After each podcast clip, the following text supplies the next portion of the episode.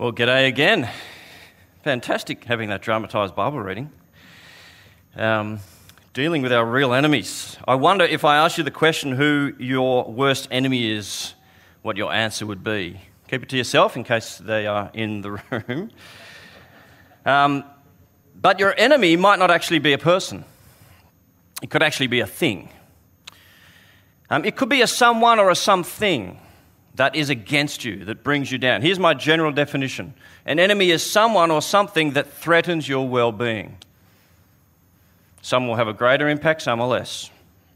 Now, it could be an individual, it could be an extended uh, family member, it could be a toxic work relationship that you're experiencing, it could be an annoying neighbour.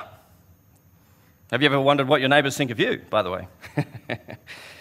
Uh, it could be a group of people that you perceive as a threat the rich and the powerful oppressing the lower class, those climate change deniers, or the climate change affirmers. Maybe it's the government forcing people to be vaccinated and creating segregation. Or maybe if you're a Mariners supporter, it's the Sydney Football Club. And I know for a fact there's a staff member who supports Sydney, and you need to attend to that. it could be something personal for you, something private which threatens your well being. It could be your financial woes, your serious health issues, maybe an addiction. That could even be something about you that you are unaware of, a hidden enemy. The fact is, we all have blind spots, don't we?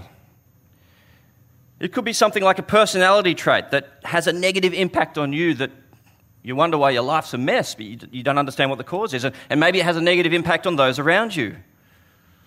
Maybe you have unrealistically high standards. Or you have passive aggressive tendencies, or you, you're a chronic procrastinator and you just don't see it. Others see it. Perhaps you're constantly critical, or you're just really stubborn, or you speak too bluntly at times, or you exude an arrogant sort of presence or you have a controlling attitude. You don't realize it, but others do. It threatens your well being and the well being of those around you. Uh, my wife often accuses me, accuses, um, me of thinking that I'm never wrong. Uh, that's not true. Um, the, but the fact that I can't think of an occasion where I was wrong doesn't help the conversation. The unnerving fact is, we all have blind spots, like what I've suggested. Others can see them, we can't. So, what I thought we'd do is just take a moment to, to turn to the person next to you and point out their blind spot for them. that was a joke. Please don't do, don't do that. I'll get kicked out. so, what do we do with these unacknowledged blind spots that can threaten our well being and the well being of those around us? How do we address them if we don't even know what they are? Well, what we need is someone who knows us well enough and cares for us sufficiently enough to gently and clearly point them out to us. And what we need is to get a dose of humility to consider the possibility. I got a friend who used to pick his nose when he preached like this uh, he had this nervous habit of flicking the corner of his nose. We told him. He denied it. so we filmed him. and we showed him. And he ate some humble pie. And thankfully, he changed his habits. And he did thank us later.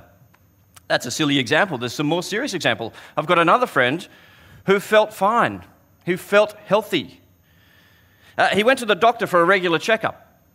And the doctor noticed a few odd things and so recommended a few extra tests. And they discovered he had a brain tumour. He was completely unaware of this life threatening enemy. And this is one of the points. Just because you don't feel like you have a problem doesn't mean you don't have a problem. This wasn't a felt need for him, but it was a real need. Okay? A real need, may not be a felt need. And the God of the Bible is a bit like a really good doctor. He knows lots about us. In fact, he knows everything about us. He sees our blind spots. And he cares for us deeply. He loves for us, he loves us immensely. And so what God does is he identifies and reveals to us our biggest threat, our deepest problem, our worst enemy. So what is it? Well, today's reading from Luke's historical biography of Jesus tells us. Around the time of Jesus' birth, the people of Israel were excited about the, defeat of their enemies. Uh, they'd been waiting a long time for God to come good on a promise that He had once made, a promise to show up and rescue them from their enemies. You see that in, in verse 70, uh, where He promised King David in around 11, um, 100, sorry, 1000 BC. It says, As He said through His holy prophets of long ago, what He said was a promise about salvation from our enemies.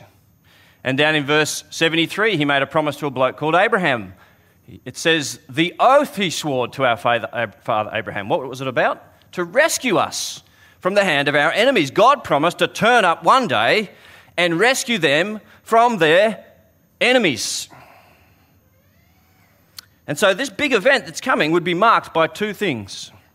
Firstly, a messenger would turn up to announce that God is arriving soon.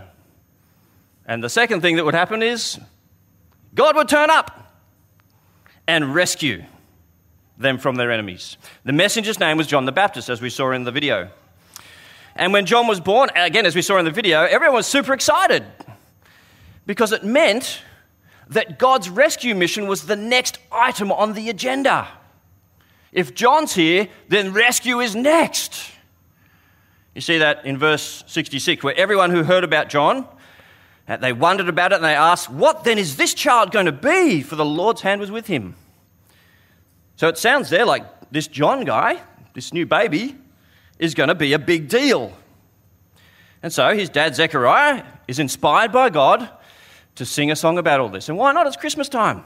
So he sings. But here's the surprising thing the song's not actually really about John. Even though he's holding John, when you read the song, I mean, he gets to John, but it's mainly about someone else. So, verse 69.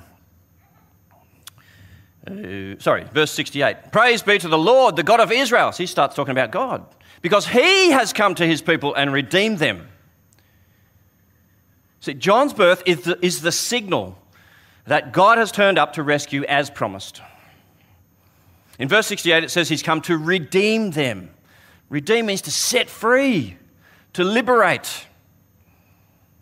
And the next verse tells us who will liberate them a powerful king. In verse 69, he has raised up a horn of salvation for us in the house of his servant David. A horn of salvation, what does that mean? It doesn't mean a rhino, but a horn is a symbol of strength. I mean, you don't want to take this guy on in a thumb wrestle, right? That horn is going to crush you. A horn is a symbol of strength and power. And so this guy coming will be a powerful and effective savior, but also a king, because he comes from the house of David, and David was the king and he had a royal line. In other words, God is turning up in Jesus to powerfully rescue humanity from their enemies. So, who are the enemies? What are the enemies that Jesus is turning up to save us from? Well, Israel, for them in the first century, they perceived their enemy to be the Roman Empire. If you're an Israelite in the first century, you desired to be set free from the oppressive Roman rule and to prosper as a free and sovereign Jewish state. And many hoped that God would send Jesus to do this. But Jesus didn't do that, did he? Well, what about for us? Did Jesus come to rescue me from my perceived enemies? My personal list of enemies to save me from the things I consider to be my enemies? My insecurities, my aches and my pains, my financial woes, my addictions, my annoying neighbours who park on the council strip and play really bad music too loud my oppressive boss, the government. Did Jesus come to rescue me from those enemies? kind of. you see, the good news is God does care about those things. And so they're actually on his to do list. They are actually on his long term fix it up agenda. But all of those problems are more like symptoms of a deeper problem, symptoms of a deeper disease, signs of a worse enemy. About 10 years ago, I had a few itchy spots on my skin. That's not a picture of my skin, by the way, that's just Google. Uh, although it did look like that. And after a few days of scratching and itching, it started to annoy me. I found some of my wife's skin cream. I thought, that'll fix it. So I put some of this Nivea stuff on, thinking she'll be right. It wasn't right.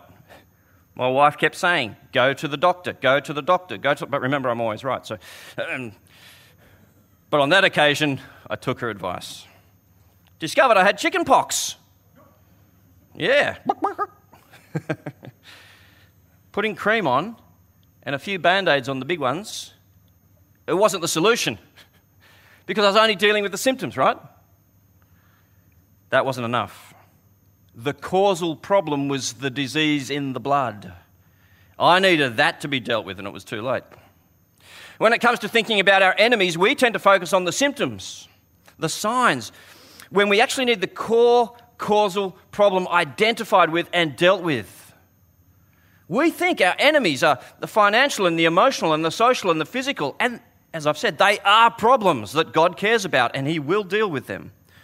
But they are like symptoms and signs pointing to a deeper disease. And actually, when you think about it, it would be unloving of God to ignore the deeper disease and just treat the symptoms. It'd be like putting cream and band aid on the symptoms rather than dealing with the causal issue. So, what's this deeper problem? What's this unseen enemy? Well, the hint actually comes later in Zechariah's song. Uh, when he starts talking about or singing about John the Baptist, he says to him, You will go on before the Lord to prepare the way for him. So he's saying John is going to be like the MC who introduces the main act, right? He introduces, uh, he prepares the crowd for the main act.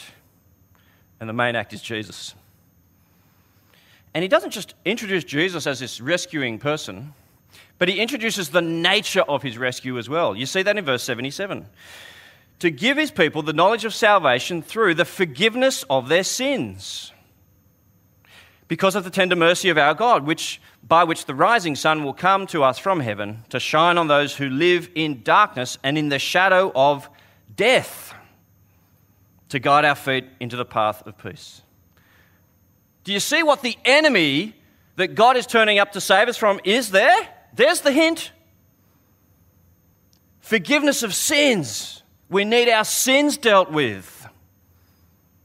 And the shadow of death needs to be removed. Death. God has sent Jesus to deal with our sin and our death. They're the big enemies, they're the biggest threats. Sin is kind of like this core disease that gives rise to all these other effects and symptoms but you've got to deal with the disease. And that, that's why Jesus has come. So let me talk about what the Bible means by sin and its relationship to death. Uh, I remember back in year 10, back in the mid 80s, where we used to have this scripture teacher who would come in to a high school and teach us from the Bible. And he was a very polite religious man. And he would come in and this time he did something different. He said, Boys and girls, I, I want to do something a little bit different today. I, I want you to firstly just sit there and think about the worst sin you've ever done. So we all sort of sat down and thought, okay, what's the worst sin I've ever done?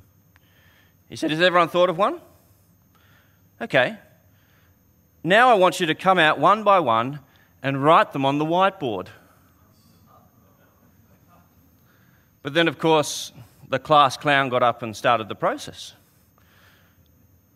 Stole my neighbour's car and stacked it, got a criminal record. He sat down, kind of, you know, proud. well, that was it. The competition was on, wasn't it? So we were all going up. You know, swore at the principal of my last school. That's why I'm at this school. Cheated on my last two boyfriends. Got caught dealing and smoking drugs at the same time this great list of sins 20, 25 sins. And he looked at them. He said, Thanks so much for your honesty. I really appreciate it. He said, But as I look at that list of sins, I notice that there's one missing.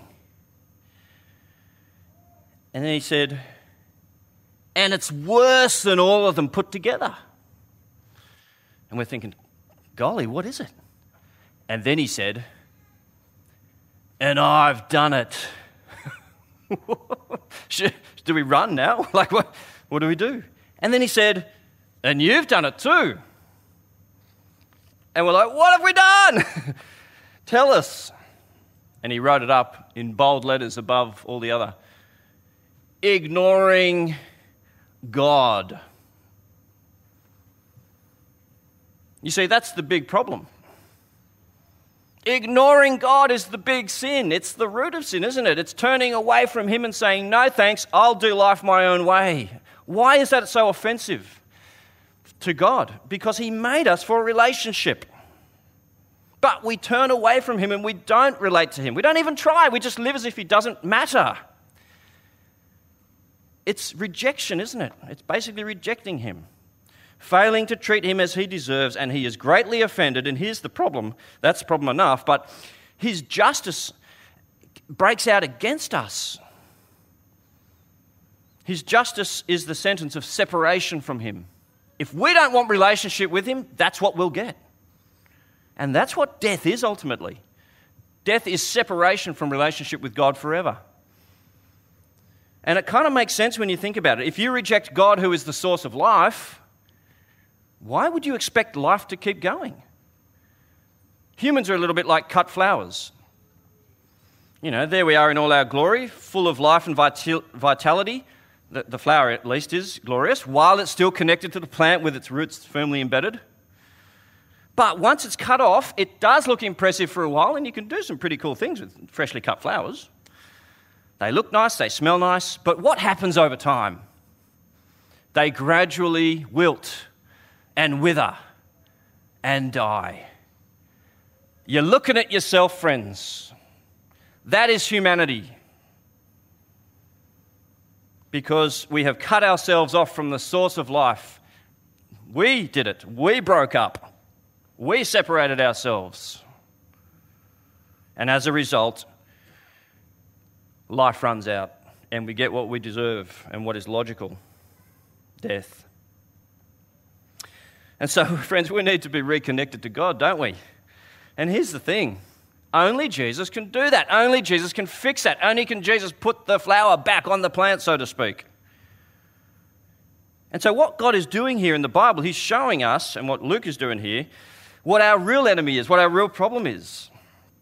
It's kind of like the Bible is God's giving us video evidence that we're actually picking our nose, or, or x ray evidence that we have a tumor in our soul that our hearts have turned away from God, that we need Jesus to fix it before it's too late.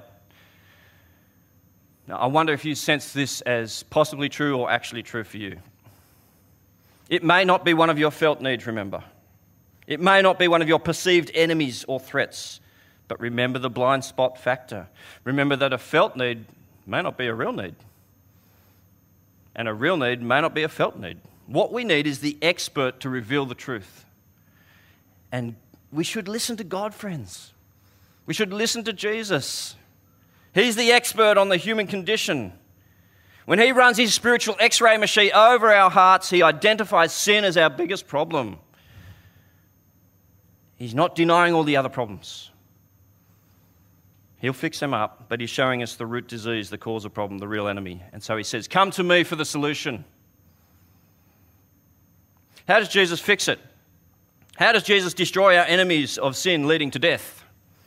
Well, you've got to keep reading Luke. That's my suggestion. Luke's a great biography of Jesus. And this church has some great summer programs to help you explore that further as well. Uh, the Life Course, for example, is a fantastic way to find out more. Um, let me give it to you in a, a brief nutshell. In verse 78, all this happens because of the tender mercy of our God. That means we, we, we get what we don't deserve from God. He lovingly steps into our mess to fix it for us. He removes our enemy, our threat. How does he do it? By taking it onto himself. As you read through Luke, you see what happens. Jesus offers himself in our place. He takes our sin against God and the punishment of it in death for us so that we don't have to. He takes away our sinful offense so that we can stand forgiven before God and, and He rises up, defeating death. So, so the two enemies are dealt with. Our sins can be forgiven, life can be restored. You see, Jesus, through his death and resurrection, he, he makes the, the flower, he makes it possible for the flower to be reattached to its source of life and live again. And this offer is for you, it's for anyone who would stop ignoring God, turn back and say sorry and grab on. So that's the question. I wonder if you're at the point where you will, would be willing to entrust yourself to Jesus' rescue. Say, I need what, you, what you're offering, I need what you've got. I was surfing last year down in Sydney, and I was, I was just out there on my own. No one else was out. Uh, but after about an hour, I heard um, a frantic cry for help. This young adult bloke, whose name happens to be Zach, as I found out later, uh, just started shouting, Help! Help! And so I'm sitting on my board going, what, What's going on? And I'm looking around thinking, Is that coming from the beach? And then I see about 200 metres this way, this guy waving. He, he's stuck in a rip. He's getting pulled out quite uh, quickly and he's panicking. So I thought, oh, look, it's a good wave coming, but ah, ah. So I, I cho- chose to go, go, with human life over a wave. And I paddled over as fast as I could, but it was a bit um, tricky just because of the rip.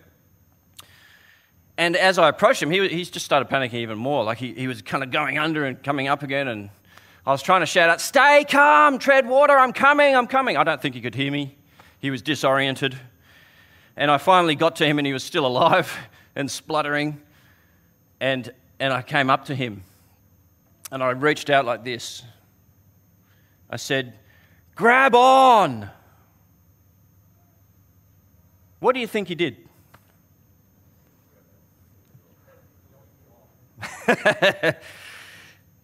well, he didn't say this. No, no, no, it's all good. It's all good. I reckon I can make it now. I think I've worked it out. He didn't say that, did he? A lot of people say that. Like, Jesus offers rescue. Then, no, no, no, I can do it myself. You can't. You cannot solve your sin problem or your death problem. Only Jesus can. No, no, this guy recognized his need. He realized his greatest enemy in that hour was death by rip. And so he entrusted himself to the only rescue available. Boom, monkey grip. Anyway, I'll tell you the rest of the story later. We got him to the beach, and um, it was a fantastic story. Jesus is saying, Grab on. I've dealt with your worst enemy. I'm offering you the solution. Grab on. Trust in me. Now, you might not be ready for that. You might not be ready for that. And my suggestion is just keep coming along. This church is a safe space to explore these issues. You can ask all your hard questions, you can have great discussion. All right? You, you'll feel at home here exploring who Jesus is. But you might be ready. You might be ready today. You've heard this talk and you thought, yep, I think what Luke's saying is true. I need to grab on, trust in Jesus. He's the only one who deals with my real enemies. I've got to stop ignoring God and, and turn back to Jesus. Well, if you want to do that today, let me give you the opportunity. I'm going to pray this prayer in a minute. Let me read it first. It says this Loving God, I realize that I've ignored you and lived for myself. I'm sorry. I realize that I deserve your justice, which is eternal separation in death. Please forgive me. Thank you that Jesus deals with my deepest enemies and reconnects me to you. Please help me to live for Jesus from now on. Now, I'm going to pray that out loud, line by line. And I want to invite you, if you're ready, to just pray it quietly in your mind to God, and He will hear you. Okay, so let, let's do that together. Let's pray. Loving God, I realize that I have ignored you and lived for myself. I'm sorry. I realize that I deserve your justice, which is eternal separation in death. Please forgive me.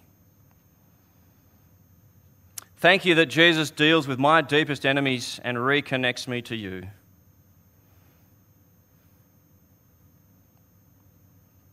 Please help me to live for Jesus from now on.